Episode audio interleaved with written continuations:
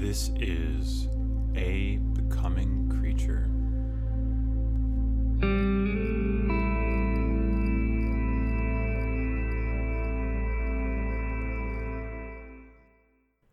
In this episode, I talk to Maybe Gray about sexuality, relationships, sex positivity, the legal system, and what it was like going to clown school.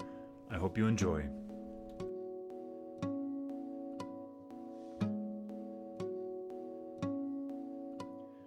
I am your host, Nick, and I am here with the gifted, goofy, and glitteringly gorgeous e girl, Maybe Gray. Maybe is a law student, a digital painter, a sex positivity advocate, a model, and she even does some clowning. Maybe, holy moly, hello. Hi, thank you. That was an absolutely lovely introduction. You can't see me, but I'm totally blushing.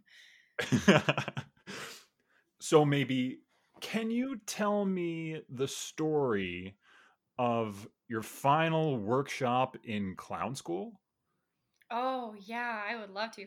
My final workshop in uh, in my clown school, I got to present a, a whole new identity that I had lovingly crafted over three weeks of really like intense, serious playtime um, mm. and it mm. was it was a really exciting moment i had a lot of my family come out to support me including members of my family who are absolutely terrified of clowns which was hilarious um, and i think my my favorite moment from the workshop um, i had a, a, a, big moment of failure and and in uh, clowning failure is like a gift from the gods we say it's, it's so exciting when when something doesn't go as planned i was um, making different things out of a big giant fuzzy pipe cleaner and um, at one point i was turning it into the golden arches of the mcdonald's sign and it mm. wouldn't work and i got to look out into the audience and show them how upset i was that my pipe cleaner wasn't doing what i was trying to tell it to do. And I I once I started failing, I just milked it for everything it was worth. I like struggled with that pipe cleaner for as long as the crowd would laugh at me. And it was easily the funniest thing I had done all night. And it was, yeah, such a, I feel like that, that moment was sort of, um, in a nutshell, what I took away from clowning. Uh, that um, there's this way in which we love each other at the the peak when we are failing. And and that's totally upside down from how i saw the world going into clowning. I thought you had to do really well all the time or people would judge mm-hmm. you. And and it turns out that people aren't that scary after all. They actually are so happy to see you fail when they're able to share that with you in a loving way and and when you're open about it. And i think it's really influenced uh, my my love of vulnerability and being playful and just putting everything out there ever since. That's really beautiful. And it says something about the lesson of improvisation and play and being open to the world, which I think cleanly segues into my next question, which is what is Baker versus Canada and why is reasonable apprehension of bias important? this is such a great question. Um, Baker versus Canada is a is a case that I I read for my administrative law course, and it's crazy long. I think it's like eighty pages long.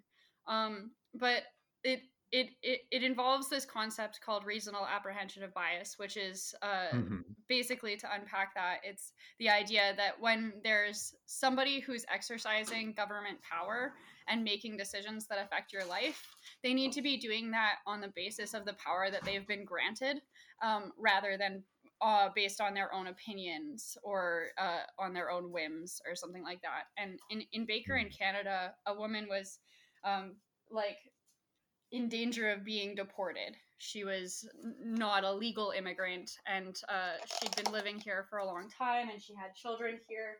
And so she was applying for humanitarian and compassionate grounds to be allowed to stay in the country here with her children.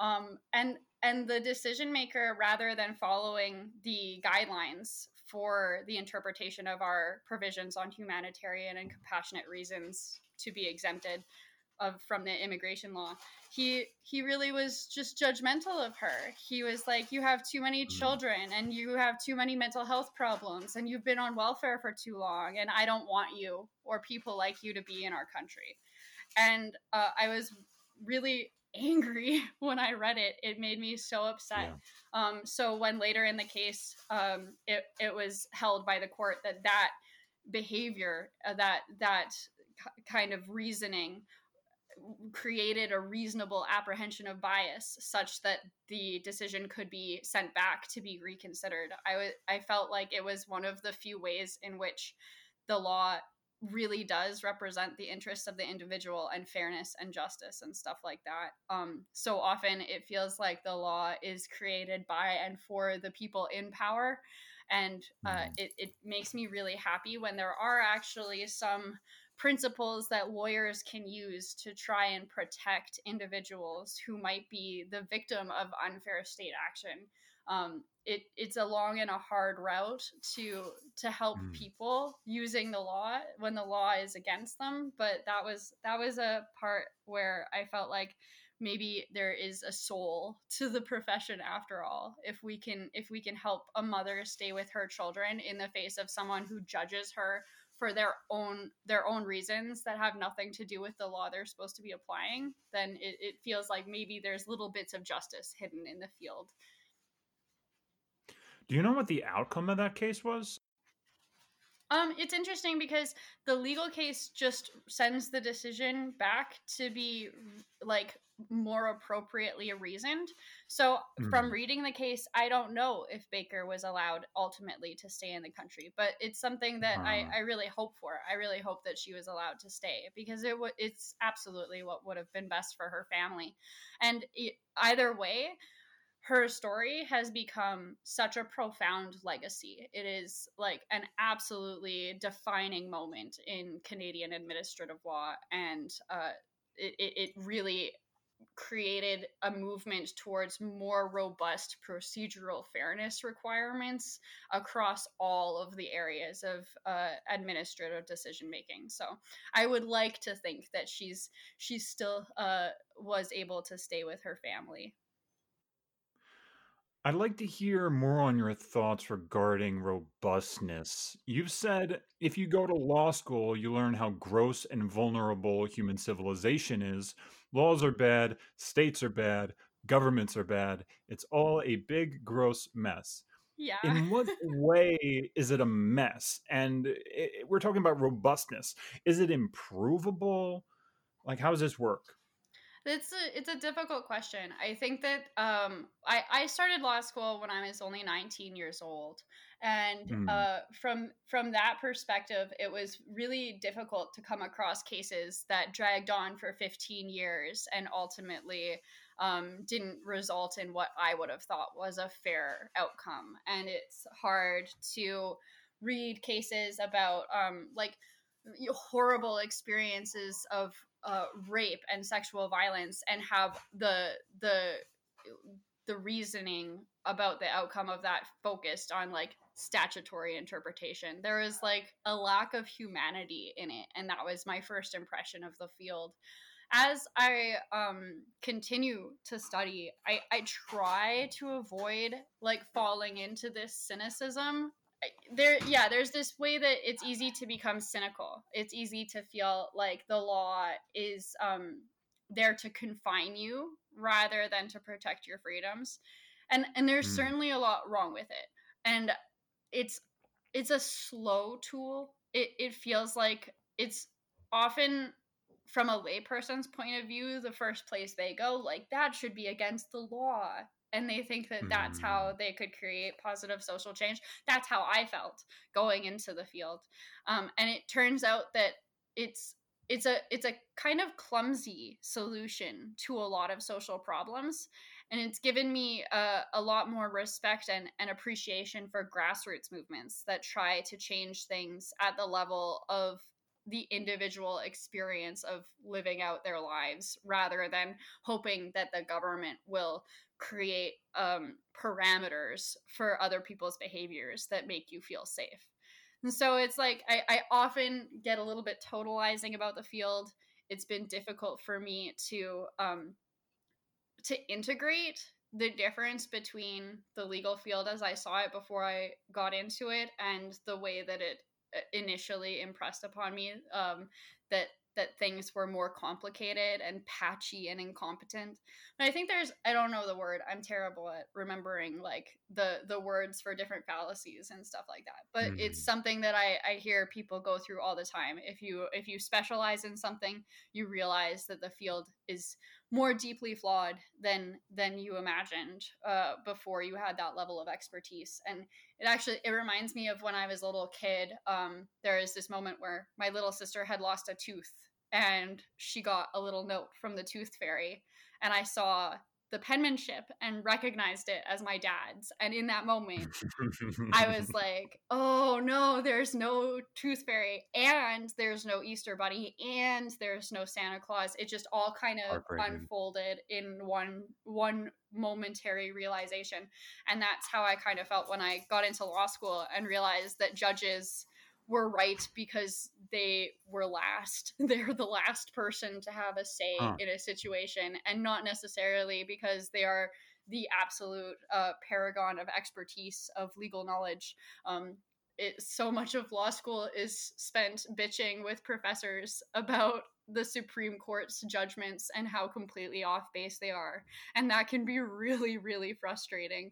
Um, and mm-hmm. and so it, it, that kind of created this this whole other chain reaction of like, oh, if the law is imperfect, then governments are imperfect, then institutions in general are imperfect, and oh wow, all of all of these places in society I used to trust and and cohere with, I no longer feel trust and coherence with. And so it's a it's an ongoing process of integration for me to to come to a place where i can recognize that and not write everything off not throw the babies out with the bathwater.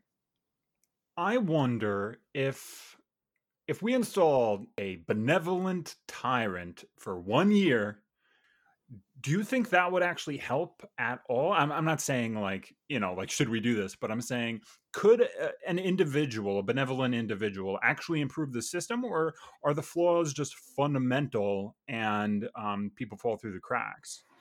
It, it's hard to say. My my my first instinct is that there's something inherent about the law that sides with power. It would be really difficult to create um, like boundaries around power without creating marginalization. I think if you're drawing mm. lines, like if, if if we've got borders and we've got crimes, we've allocated power to some people and not to other people in ways that's going to have unintended perverse consequences. Um, to try and like maybe level out my cynicism on that though, I do think that there's uh, there's a great article by Sarah Perry called uh, "Gardens Need Walls," and it's about how cultures rely on boundaries to have meaning and coherence, and to mm. to think of like someone much smarter than me, who could be this benevolent tyrant and and and lovingly craft laws as these walls to keep our gardens thriving and flourishing and um mm. and, and allowing mobility so that you could actually move between different gardens and experiment with your life and decide what kind of culture you fit into or even leave space to create a culture of your own and have that be an option i, I can imagine um, that would be a huge improvement for society i think that um, law as it is now is so rigid and and if somebody could mm. create a law that allowed a more permeable membrane between different cultures while still allowing for a sense of coherence and safety within the in group so to speak that that could be right. a really powerful change yeah yeah there's a lot to reflect on there but i want to change over and start talking about emotions and you're one of the most bubbly people i've encountered on twitter like for instance during philosophers on twitch playing flight simulator uh, which is hosted by Michael Curzi, you said that the way you prefer to approach life is like, I'm me. Isn't this so exciting? and yet, in in contrast to this, like I've seen your art on Society Six, which seems to exhibit like distress and sadness and anxiety. Oh wow, you've seen that. Oh wow. Sorry, yes, continue. you've also tweeted, yeah, no, no, no. But you've you've also tweeted about struggling with self-criticism and psychological self-harm. I just wanted to know, can you talk to me about how you've overcome negativity and how you think about um, those emotions now? Yeah, it's it's funny that you should ask because it's uh totally the uh, story underlying the maybe gray moniker. Um, I've ever mm-hmm. since I was a little girl felt like I have a very black and white stark contrast to my personality and the idea of integrating yeah. this bubbly, um, girly, feminine, excited uh, version of myself with the version of myself that carries all the existential dread and trauma and pain uh, and getting them to play well with one another like like sisters who love each other is sort of the whole project of my twitter experience mm. hoping to mm. gray out this stark contrast in my personality and a lot of the time it has felt like purely aspirational like like this is the bar i've set for myself but i rarely even like reach very far for it um but it, it does feel like over time i've been able to accept that there are these kind of wild swings in my experience of things and be open about both sides without without expecting consistency. And i think that that's something that i've learned about the the grayness in experimenting with trying to reach for it is that it could be more like a static where there's little bits of white and black and and mid tones and they're all kind of scattered in this senseless random pattern. And when you step back you see it as a like warm comforting shade of gray with this sort of like iridescence and movement to it rather than maybe when i originally picked the moniker maybe gray i hoped i was going to end up in this like giant vast gray cloud that was like perfect and consistent and and cozy. That this has its own sort of coziness that seems to represent whatever's deepest within me better now I completely understand the maybe gray because it gets to that negotiation, and I actually really enjoy that. I'm thinking about your art piece um, about yin and yang, which I think you called it yin sane, and that really gets to the difficulty of the, that negotiation, right? So, so I really love that. That's so Thank awesome. you. So, I wanted to talk about relationships. Uh, regarding relationships, you've said that people got to understand that being smart or interesting or right isn't offering much if you refuse to be accessible. What did you mean by accessible? Like, I interpret it as a kind of connection. Right. Um, but I wanted to know what you had to say about that. Yeah, there's this way we're having like the laundry list of, uh, you know, desirable qualities in a person uh it doesn't doesn't get through in in an intimate relationship unless your heart is genuinely open mm. and, and so often our hearts are closed uh, because we've not really been taught to love ourselves and be able to share that love. We've been mostly taught to try to get love and to avoid pain and to avoid maybe a little bit of responsibility for our feelings mm. now and then. And so when we get afraid, mostly, our hearts get closed off and we react in ways that are controlling or resistant and we wall ourselves off and and people can't really they can't really reach us. We can't really receive their love even if they're trying to share it with us and we can't really get our love across to them even if we'd like to be able to share it. And so it feels like the most attractive thing that you can do in in a relationship is to work on your self-love so that your heart can be open so that in those beautiful moments when someone reaches out for connection there's not something in the way you know? And, and then whatever is beautiful about you has this freedom to to to wander around and meet people and mingle um, rather than having some sort of like i don't know it, it, the image that comes to mind is like a mercenary like you send a little mercenary self out and they're like making the rounds and looking for jobs but they're they're ready to attack and they're ready to defend at a moment's notice and that's not the kind of readiness that i hope to bring into a relationship i want to bring the readiness to play and the readiness to mm. explore and the readiness to cry and be intimate and have this like full range of emotion in the presence of another person and to accept their full range of emotion too there's like a numbness that I see in myself and in most people I know uh, to to that level of openness. And I, I want to see us unnumb ourselves from that and be willing to experience ourselves and others in like our total uh, our total emotional range and and lived experience. Yeah, what I'm getting from this is that like being smart or interesting or right, that gets to being like attractive. And you're essentially saying that if you're unable to be intimate and connect, then what does being attractive matter? Like you're putting out these these signals, but it's it's for nothing if you don't have the self-love to open up and allow deep connection. And this is connected to some conversations you were having on the Stoa, where you dis- discuss how eroticism and intimacy have a kind of inverse relationship. Um, for instance, as intimacy increases, often eroticism decreases. How can we exercise a healthy balance of eroticism and intimacy in our own lives? And I think just because they have an inverse relationship doesn't necessarily mean you're going to have a lot of one or the other. Like there, there are degrees, right? Like you can have a relationship that is really erotic and really intimate or low in both. So there's a weird dynamic going on here.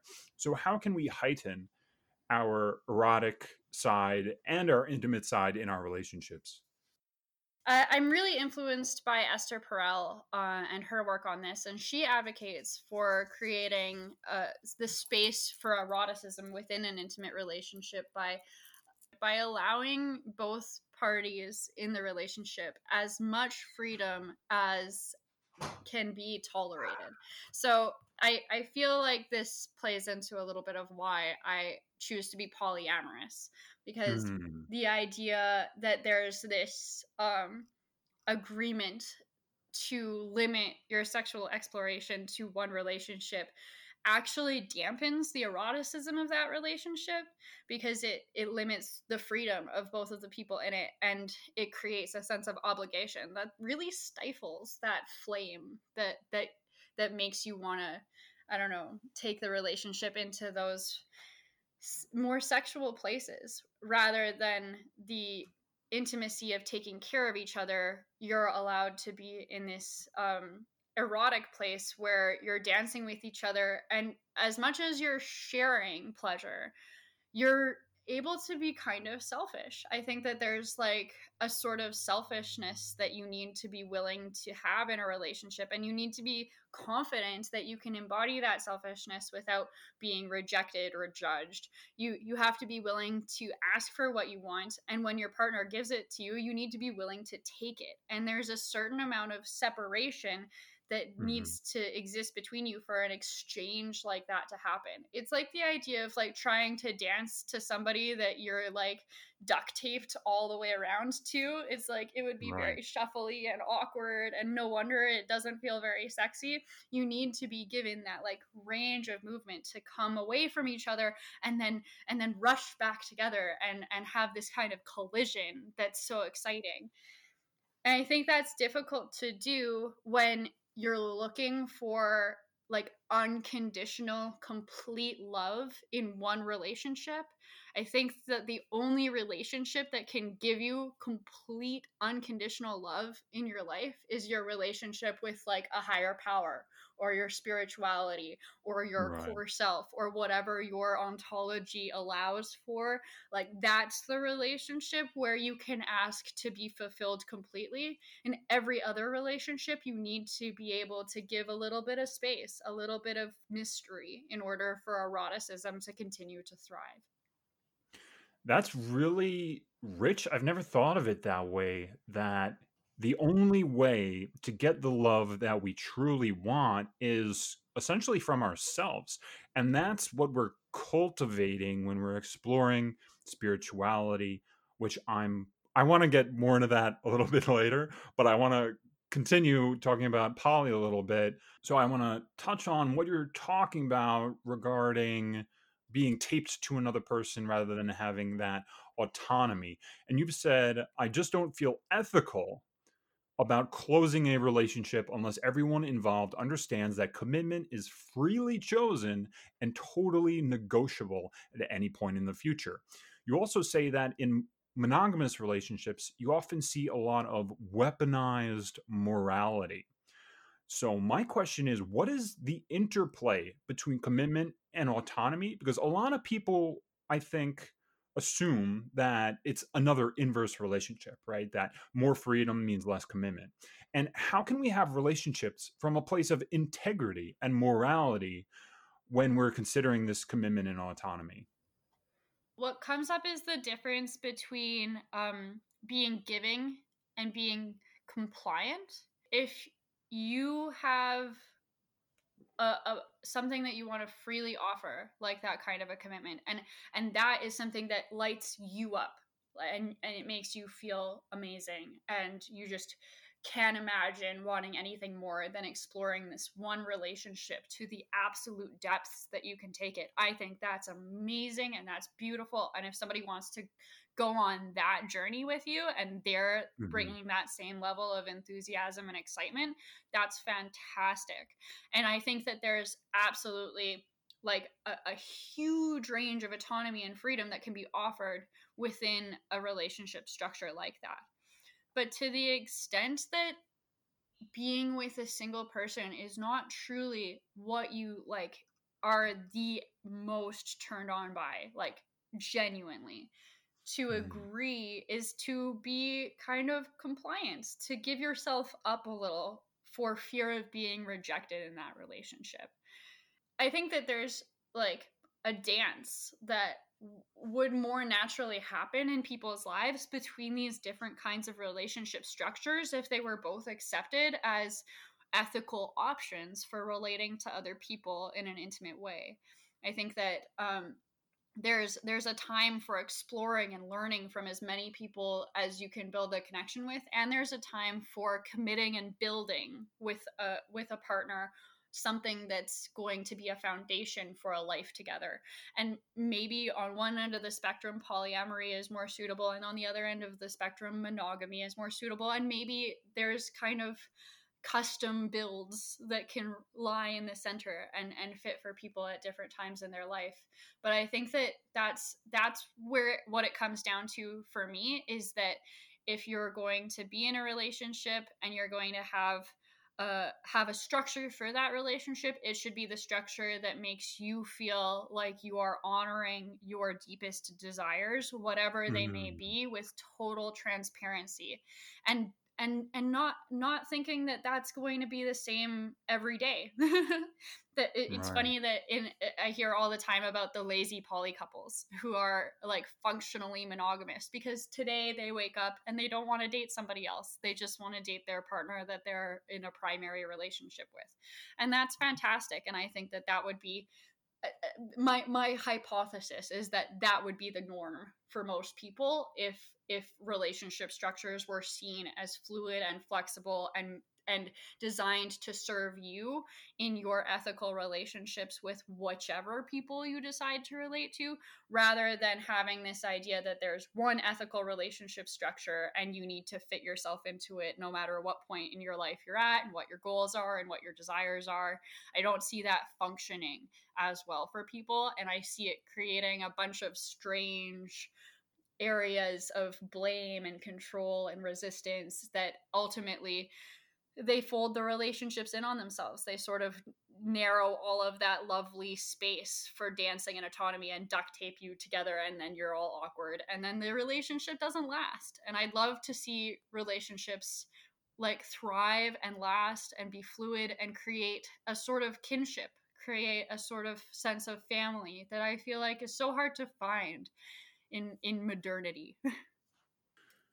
yeah, what I'm getting from this is essentially uh, that it's kind of like a like a contract the society has, right? Where um, we're presuming we're going around presuming the way other people want to have relationships and that creates a kind of rigidity and inflexibility when in reality um, the real problem is is ultimately low communication. Now for instance if i have an anxiety or an insecurity that i have not resolved then i might say you know hey i don't want you to say this to me. It's going to trigger me. And then my um, so in this case could either accept that or reject that and make a choice. But the problem is that many people in society aren't having that conversation. They're not saying this is how I think about monogamy. This is this is the way I want my relationship to go. And instead of having that mature conversation, they are defaulting to what society says and then perhaps their preferences are actually different and then they're in the problem of low communication, low integrity, wanting something that they're not getting, and that is um, extremely burdensome and difficult and painful. Yeah, I totally agree. I think that on legal and moral and social levels to have a dominant culture that demands a single relationship structure actually impedes our ability to have a communication even with ourselves about how we really feel and what we really want and what makes us feel safe and what ma- makes us feel loved and alive and what helps us you know bring the gifts that we have been given and, and share them with the world I think that um, I remember when I first started being poly, I was just, I was so sensitive about sharing my partner. And so much of it was just bare programming. It was this idea that if he's on a date with somebody else, I'm not pretty enough, I'm not attractive enough, I'm boring. And none of that is true. None of that is necessary to feel and and the the fact that I had been kind of conditioned from outside of myself to have these sort of negative feelings about giving my partner their own space and their own freedom and le- letting them make their own choices about their own bodies, which just is so important to me. It it frustrated me so much that I had been kind of emotionally molded into somebody who would find that painful and oh, it just feels like that should be the most joyous thing in the world to love somebody and allow them to be themselves. And if that's monogamous, if that's if that's like, oh, I just love like a, like letting the person that is my beloved be the center of my life and and I never feel the urge to stray. That's beautiful. That's lovely. There's nothing wrong with that at all. You're it's right. just the idea that that should come from that inner conversation with yourself about your deepest desires and it should exist with like total freedom to the other person and if they choose the same deepest desires as you from their own inner conversation that's fantastic but I, I i just would really love to see relationships coming from that place of like inner exploration and and mutual exploration rather than uh, following this like script that that society says this is the only way to do this. Right. You are a sex positivity advocate. My central understanding of sex positivity is uh, as you once said don't yuck a yum. Sex positivity seems to struggle against what Haidt called the purity foundation which is to say disgust. Um, how should people think about this? Like how should people think about sexuality and disgust and um, sex positivity? I think that um, sex positivity for me is something that has to do with like safety. I think that we're all sexual beings and to have this blanket taboo that that nurtures and perpetuates disgust about this like normal functional part of being an embodied creature is really dangerous and i have i have been hurt because of it i've you know suffered sexual violence and i've been it's been very clear to me how the norms that put this blanket over sex or brush it under the rug and does don't want to look at it creates these very dangerous spaces for people of any sort of gender presentation or sexual orientation. Mm. And so mm. for me, um, really, if if it weren't for this blanket sex negativity, I might be a sex neutrality advocate. That you you can be disgusted by certain kinds of sex acts and you can be really attracted to other kinds of sex acts and that's a totally normal functional way to live. Um, and and you don't need to fit into a sexual positivity movement to be part of this sexual positivity advocacy. I think that it's it's more about peeling back that blanket negativity and taking a look at what's underneath it with some like frankness and some joy. Like and and when i talk about not yucking yums i mm-hmm. think that it's about it's about the way that we enjoy this space together there's this uh magical sexual energy that we're all kind of partaking in and when you see somebody participating in that in a way that doesn't appeal to you you can just leave that be. You don't have to say anything about it. You can just allow them to be in that space. That's not something that is threatening to you and i think that's that's what this disgust feeling is about is like you think about what else is disgusting like uh creepy bugs that might be in your food or somebody mm-hmm. you know sneezing or eating their boogers like th- these are things that we, we feel disgust about because they're dangerous to us. There's something, some sort of physical threat that's present when we're feeling disgust. And, and, or sometimes it's like a social disgust because it's associated with a social threat. And I, I feel like that's a, a, a feeling that's been just terribly overgeneralized. So much of sex is not dangerous.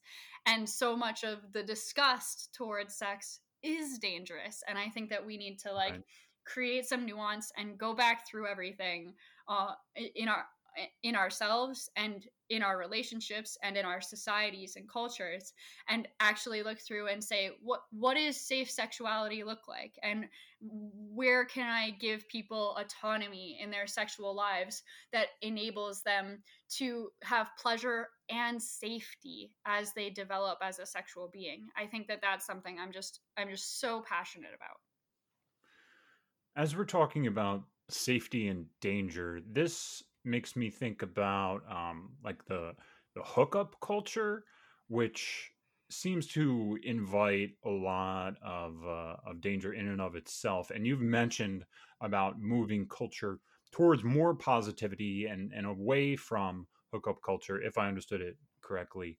Uh, can you speak on hookup culture? What do you think about it? And um, how can we move towards a better society regarding our sexual relationships with one another?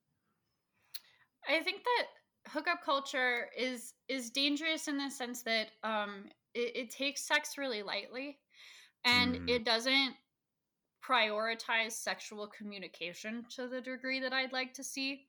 I don't think there's anything wrong with having sex with somebody you don't know particularly well, or only having sex with somebody one time and then not continuing a relationship. Those aspects of hookup culture are not particularly troubling to me.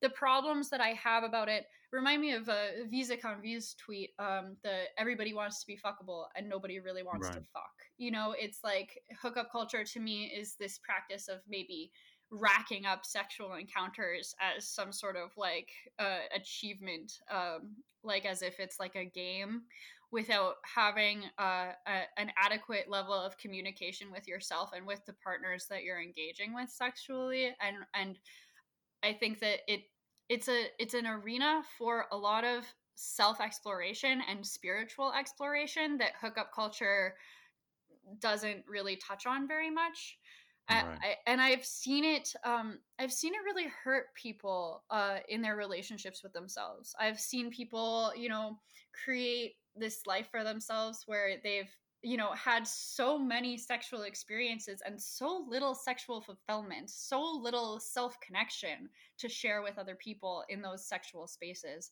and and that's my problem with hookup culture um I, I think another problem i have with hookup culture actually is that so much of it is mediated through these dating apps which are mm. terribly exploitative of everybody involved and create some really horrible self-esteem problems um, especially especially in men i think but certainly in women too uh, i think that it's really difficult to be presenting yourself as a sexual option via a handful of photographs and some like answers to cheesy questions. Um it's it's not it's not the sort of exploration that I would have ever seen coming as a little girl. I remember sitting on the bus and looking at each person on the bus and thinking, oh, you know, this is something that stands out to me about that person as really beautiful. And that was such a like natural, sensual way of looking at sexuality in the world and looking at real life people I was present with and and thinking oh maybe that's somebody that i could share a love connection with. This idea that all of that has been tucked away into these little profiles and put on your phone for you to decide with your thumb it uh it just seems like so low resolution. And i i would love to see us create norms that bring us back to more spontaneity and, and, authenticity and openness to finding love wherever we are in our lives rather than going to the the little box on your phone for dating. So we're talking about sex and communication and what this really makes me think of is uh one of the biggest e-girls in our circle i hope i'm pronouncing this right Aella recently mm-hmm. wrote that for me personally, asking for consent before sex is a huge turnoff. I found that to be kind of a, a shocking statement to make to several thousands of people. What do you think about that? I think that there is a way that the consent discourse is trying to compensate for the perils of hookup culture in a way that is mm. superficial mm. and ultimately ineffective. I think that the problem that I have, I mean, uh, uh, for one, I can totally see where Aella is coming from in that, like, it's it can kind of ruin the mood to make it explicit like that. Sometimes sex is all in the subtext and you're leading up to it and it's delicious and then someone says want to have sex and it's like, "Oh, come on." You it, it, like it's like all the air coming out of a balloon or something like that. Um mm. but but the reason that it feels like that to me is that this is this is a kind of communication that's supposed to be happening within your own body and within the partner's body and within the the that tension between you. And to to have a culture in which people are disconnected from that deeply embodied conversation with themselves and the other and just band-aid that with like explicit requests for consent I don't know that we can meaningfully consent from that level of disconnection. And and to to ask in a moment in this transactional way, like, do you consent to this? It it feels like it reduces the sensitivity and the um the continuity of a sexual experience. I think that what what seems natural to me is that consent is communicated physically in such a physical context. I would like for a man to know that I was consenting, or for a woman to know that I was consenting based on my body language, because that's the language that we're speaking when we're entering this kind of sexual space um, to make it verbal, to make it explicit, brings it up into the head. It it creates this disconnection on the part of the person asking for consent and the part of the person who's like in, in a position now to explicitly verbally give or deny consent. It it doesn't feel like it's quite getting to the heart of what is safe and unsafe about a sexual encounter. It oh at, at its worst, and I, I feel maybe a little bit like I, I regret saying it this way, but it is how I feel about it. It it can seem like covering your ass a bit like yeah. you said you said you consented and yeah. it, it it absolves you of your responsibility for fully engaging in that embodied conversation um and and i think that it could actually do more to erode and erase the boundaries that we naturally have around our sexual experiences rather than protect and and accept those boundaries so i I can see why the consent discourse doesn't ultimately solve the hookup culture problem.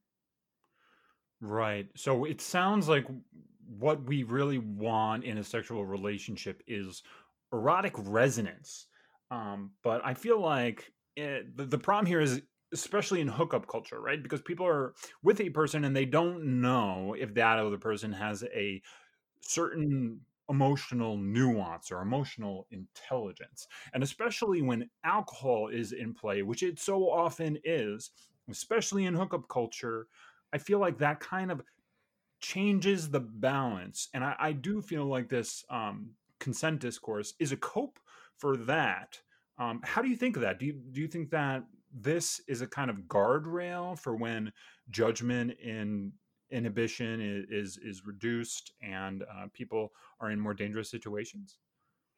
Yeah, I do think it's it's sort of a cope, and I think that it it it brings in this kind of legalistic feeling to it too. Like it, there's it it, it sometimes feels like consent discourse shifts the conversation from um, morality and intimacy to legality and um mm. it, that that doesn't feel good to me it feels like right. um it, it feels like it falls perfectly into the sort of janky dysfunctional system of a hookup culture though like the idea that you're going into um, a sexual encounter to meet the needs of your own ego with little regard for the the needs of your body and the needs of your heart and your spirit and any of those things on the other person's end as well um, and then just being like oh let's check the consent box off so that i don't get right. in trouble later it feels very um it feels like you're using each other it feels like you're not really even looking for the kind of connection that sex is all about in my opinion. And i think that there's this way that if if we could step away and look at the big picture it would be really clear to us that this isn't love that this is falling into a sort of consumerism of each other um, that that mm. that's maybe uh, you know emerging from our consumerism of everything else in our lives. And I think that the cope discourse kind of covers how so many of the things in our life that could be bringing us joy and passion are instead being used to escape the need to explore ourselves and get to know ourselves and take responsibility for our own emotions and desires and all of that from where I sit and knowing a lot of guys, I have to wonder like how much kind of trust we're putting into very clumsy men. you know what I mean?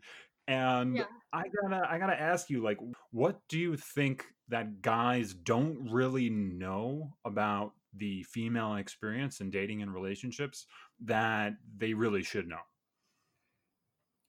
I I think that the number one thing that gets lost in this like gap between the cultures of the gender war and that kind of thing is that our bodies are actually all made of the same parts just organized a little bit differently in the words mm-hmm. of uh, emily nagoski um, who wrote come as you are which is another book that's like a tremendous influence on me and and, and i think that that's like like it's it's such an important such an, a resonant thing to to meditate on this idea that all of our bodies are normal beautiful mm-hmm. sexual bodies and we all of us as part of our embodied experience emerge with these these desires for sexual interplay with one another um for for the most part.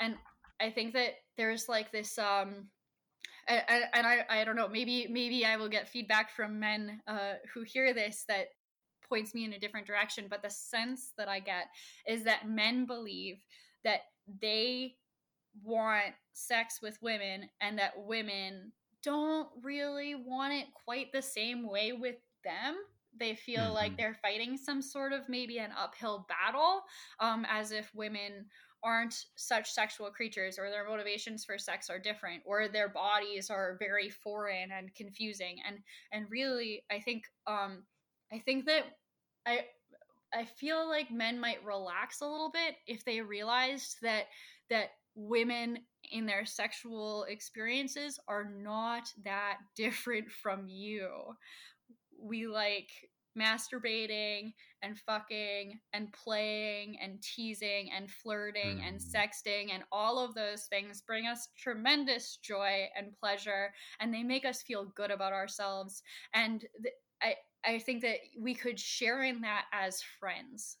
we could be like meeting each other at the same level and recognizing that everybody has the same sort of goals to find love and acceptance and play and pleasure and it doesn't have to be such a loaded space in your life like right. you don't your self-worth isn't at stake uh your your sexual being is not at stake. It's it's just an exploration. It's just a big playground that that we're all in and we're all invited to explore. And and there's there's not something that's like spectacularly wrong with you personally that makes that playground inaccessible. So we're talking about masturbation and, and pleasure and uh, the interaction of the relationship and onlyfans is very controversial these days with with some people i think it gives people that want to do sex work uh, a safe way for the most part, to interact with their clients. Um, instead of the one way consumption of porn, it gives people the ability to interact with a real person and, and kind of crush on them. Um, some say that it increases the persistence of atomization and loneliness, though. And you've said that we desire porn because we're starving and malnourished in our sexual lives. And this made me think about Anthony DeMello, who was a Jesuit priest and a psychologist, who confessed to struggling between helping people with their psychology, help them with their pain and suffering, versus letting them kind of hit rock bottom so they would finally have the motivation to give up their unhealthy attachments. Um, and I, I always think about that kind of problematic dichotomy between like being a psychologist that's trying to help somebody get midway versus letting them really completely fail so that they can recognize that desire is the fundamental problem here. What do you think about like the consumption and production of porn in the context of living a good and healthy life? Since you were talking about um, porn, for instance, can be a substitution for a quality relationship. I, I love the connection between um, the problems of porn and Anthony DeMello's work. I love Anthony DeMello's work. uh, he's like so snarky and delightful. And um, one of the things that he says is that, like in spirituality, we often um, speak of growth in terms of waking up.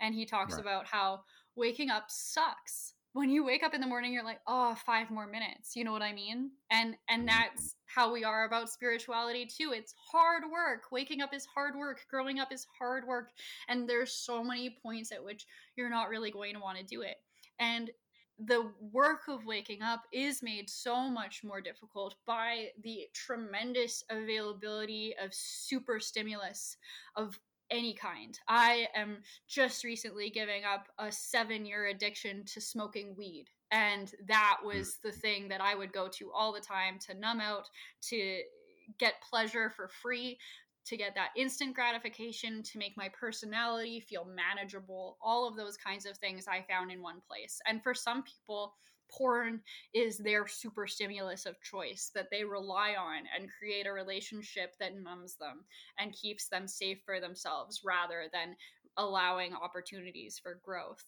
And so in ways, I do think that OnlyFans can create some uh, of a step up, like maybe a sort of training wheels way of bootstrapping yourself out of a porn addiction, where you are humanizing the object of your desire to a greater degree mm. and maybe allowing yourself to see them as a sexual being rather than a sexual product that you're consuming. Um, and at the same time, it's true that when you're trying to limit addictive tendencies, having training wheels can sometimes be less helpful than falling off the bike uh, right. again and again and again until you're like, okay, something's going on off balance here. What what can I look at inside myself and learn and grow from so that I can uh, achieve something more balanced and forward moving? And so it is a really difficult it's a really difficult area and it's an area where I don't believe that there's a ton of generalizable advice. I think that for all of us in all of our addictive tendencies, it's a it's a tremendously personal journey and uh, it's a journey where you might have to try and try again. You might have to try 15, 20 X whatever different things before you find something that really works for you. And so I would never advocate for any of these things to be, you know, like blanket banned. I wouldn't think that porn should be blanket banned because for some people it's not their super stimulus of choice. It's just their super stimulus of, you know, occasional enjoyment. Like I um, can have a glass of wine and I can really enjoy it. And that's not appetitive for me the way that weed was. And so I wouldn't want wine to be banned and i wouldn't want weed to be banned because for some people that's their wine and then porn is the same thing. I think that if you know tuesdays is porn night for you and you enjoy it and then the rest of the week you you fantasize on your own and you get to know yourself through masturbation or you have uh, in-person sex with another person or you hire a cam girl. If there's a bunch of variety and exploration and enjoyment and self-growth then it's fantastic and you can incorporate whatever you want into into your experiences in that sense. Um, but it is just something that i think people have to be really frank with themselves. What is it that i am sacrificing when I am allowing something to be my cope, my crutch, my go to eh, for sexual pleasure or numbing myself or managing my emotions.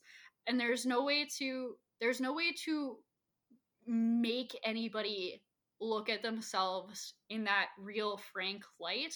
There's no way that we can genuinely help each other um, we can create a supportive environment for our friends and we can share our experience and offer our thoughts when they are solicited from us from our friends. But ultimately it is such a personal thing that everybody is on a journey of helping themselves grow and waking themselves up and getting out of their own bed.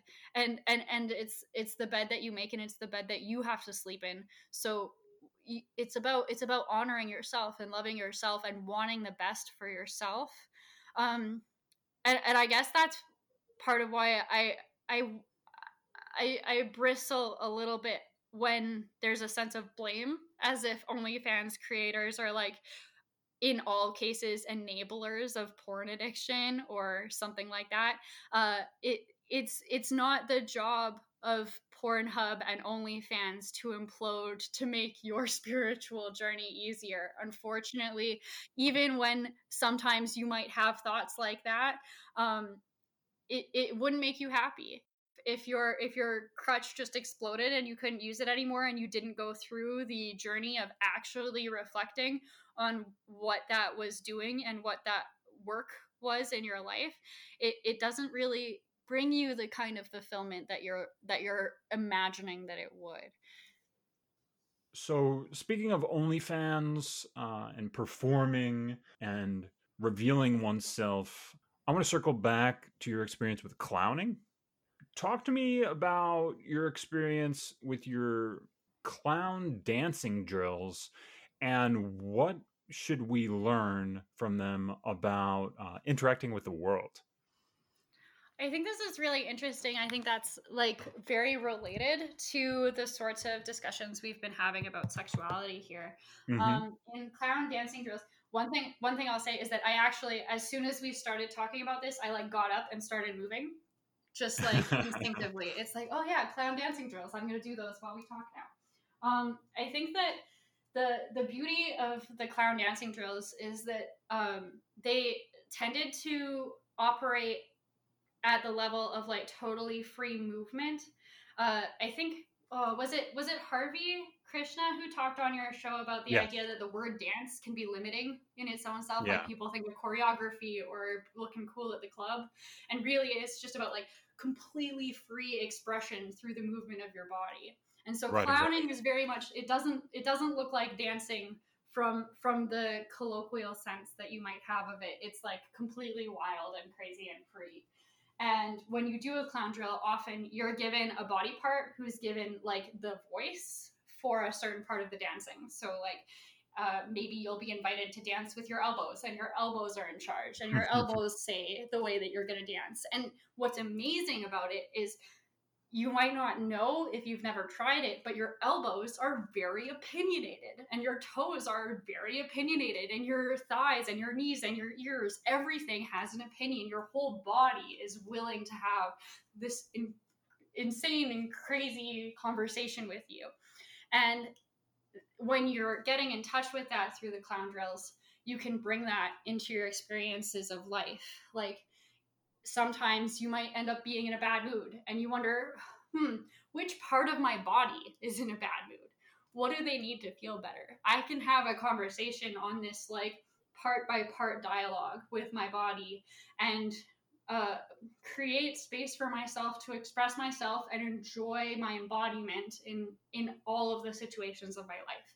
I don't have to sit clenched with my tongue pressed to my palate and my jaw tight and like my mm. my brow furrowed in front of a screen all day without noticing how my body feels about that i can like check in and have a conversation and in in the world of sex that's another place where you're having that conversation with every part of your own body and every part of another person's body. And that can be so joyous and surprising and dynamic. Right. and when you maybe like i don't know when you don't think about the world that way maybe you're having sex that's like this kind of missionary style mostly like genital focused like pumping away until you're done. And that's like it's a little bit sad. Like it's not it's not the joyous dance uh, and and glowing expression of your desire and your enjoyment of each other. Um, and when you allow your entire body to have a voice and participate in a sexual experience you can you can share so much more with each other and you can surprise yourself like crazy and i just can't say enough about how good it feels to put yourself in spaces where you surprise yourself. It's such a great feeling. Huh.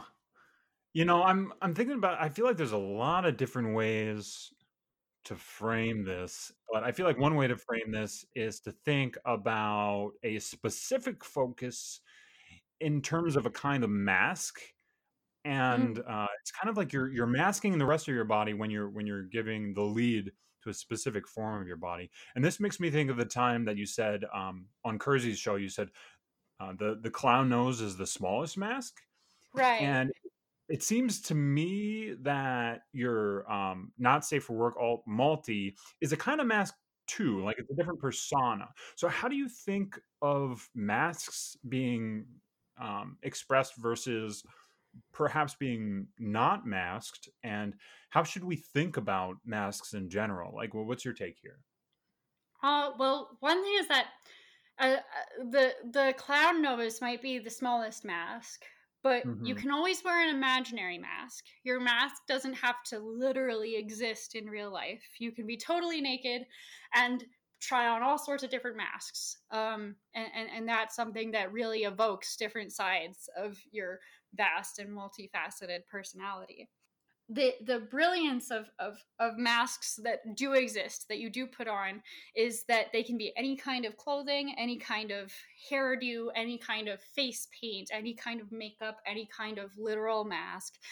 All of those things, when you are receptive to them, can bring out something new in you that becomes very accessible and easy to channel once you develop a sort of vulnerability that allows for that. When you're when you're willing to be changed by the mask that you put on whether it's literal or figurative then you can you can kind of be a limitless person, a limitless being. There's no end to what your personality can like shift and you're like water. You'll take the shape of the container that is your mask and you get to explore whichever shapes you like in that sense. I love that. Maybe thank you so much for coming on. Um, I I have a bunch more notes on on magic and tarot and Buddhism and religious studies that we didn't get to. So maybe I'll hold on to those for a part two sometime. I'd love that. Would you like to tell the audience where they can find you, where they can find your work, um, anything you, you might want to boost? Yeah, I, am mostly accessible on Twitter as maybe Gray. Uh, that's Gray with an A. Uh, I, some people spell it differently, but I love the aesthetics of May and Gray matching. Um, the the big thing that I have kind of coming up is I'm doing my debut InterIntellect Salon on uh, January 17th, and that's going to be all about unnumbing ourselves and taking responsibility for the experience of our whole emotional range through vulnerability. Uh, and and I'm really excited about it. Uh, I I've been so appreciative of Anna Gát. She has been really supportive and encouraging about bringing my work to her venue and i think that the salons are just so open and lovely and it's such a such a regenerative place to have a discussion and bring people together uh, on issues that they really care about and want to explore more. So I'd love to to see people there. Um, I think it'll be really fun. And other than that, I, I always post the things that I'm up to on Twitter. So if you follow me there, you can watch my space and see see where I go, see what I do next. Because I don't know, I'm going to be surprising myself for sure. Well, thank you so much, Maybe. I learned a lot and you gave me even more to think about. So, uh, this has been a growth experience for me, and I look forward to checking you out at that salon. Thank you so much for coming on.